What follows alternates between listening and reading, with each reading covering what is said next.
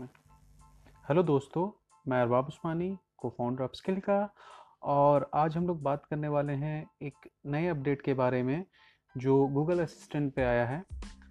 तो पहले जैसे कि हम जानते हैं कि गूगल असिस्टेंट जो है, वो एक ए बेस्ड असिस्टेंस है, जो आपको हेल्प करता है चीज़ों को फाइंड आउट करने में।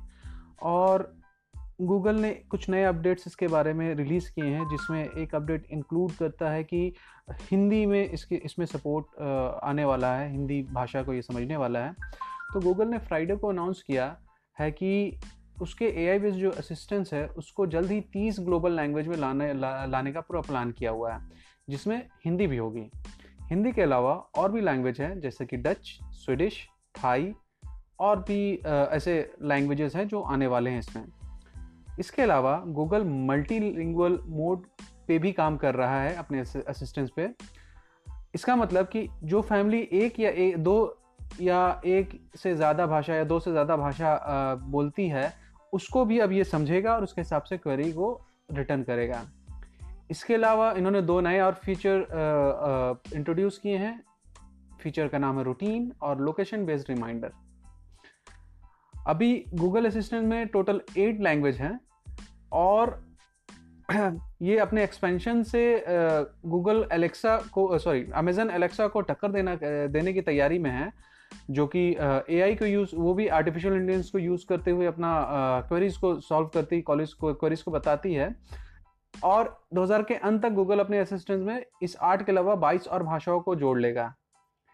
इसके अलावा जैसे कि हम लोगों ने पहले बात की कि मल्टी लैंग्वेज की बात की कि उसमें भी काम हो रहा है तो उसमें गूगल ने कहा है कि वो अपना सपोर्ट को एक्सपैंड करेगा और इस साल के अंत तक गूगल असिस्टेंट बिना किसी रुकावट के फ्लुएंटली मल्टी लैंग्वेज क्यूरी को सॉल्व करने की सॉल्व करने का अपना कैपेबिलिटी इंक्रीज करने का कैपेबिलिटी बनाने का इन्होंने दावा किया है। और शुरुआत में मल्टी लैंग्वेज का सपोर्ट इंग्लिश फ्रेंच और जर्मन में होगा लेकिन धीरे धीरे ये एक्सपेंड करेगा धीरे धीरे ये बढ़ेगा।